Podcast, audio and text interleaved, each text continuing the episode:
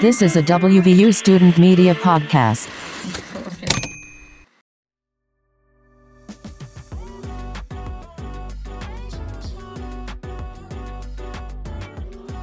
There. Hope you're staying happy and healthy and enjoying that extra hour of sleep from daylight savings this weekend. I'm Kaeli Riccotilli filling in for Sydney Wentz today, and you're listening to Monday in Morgantown. Today we're talking about the Mascot Hall of Fame Awards, a historic WVU grad, and a WVU sports recap, so stick around to hear about those.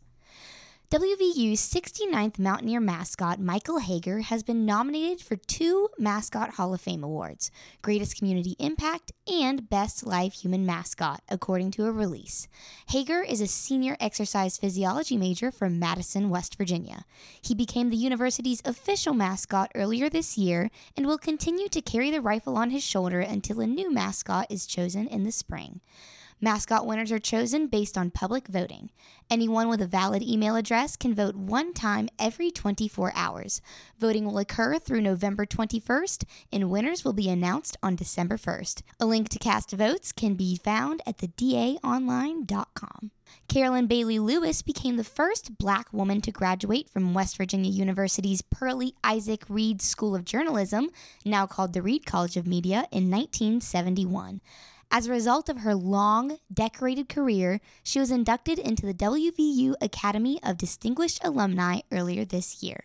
Lewis said that when she arrived on campus in 1966, she was one of very few black students at WVU.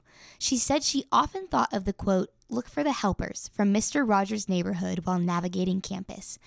Lewis later met Fred Rogers, the show's host, while working for the public broadcasting system. After graduating from WVU, Lewis worked for West Virginia Public Broadcasting, a branch of PBS, for 25 years. She was offered the job by two of her professors who had previously worked at the station. Lewis said it was the mission and accessibility of the broadcasting organization that appealed to her. Lewis traveled back to Morgantown in May for her induction and said she was reminded of the fond memories she made there.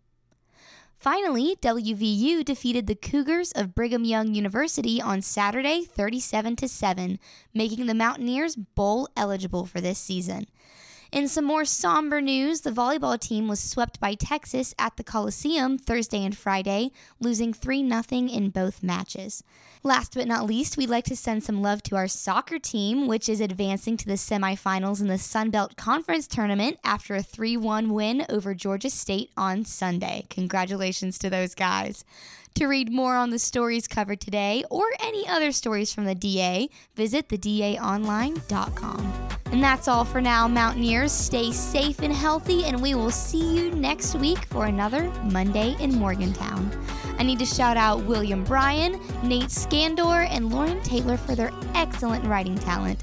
Listen to Monday in Morgantown at thedaonline.com slash podcasts or wherever you stream podcasts.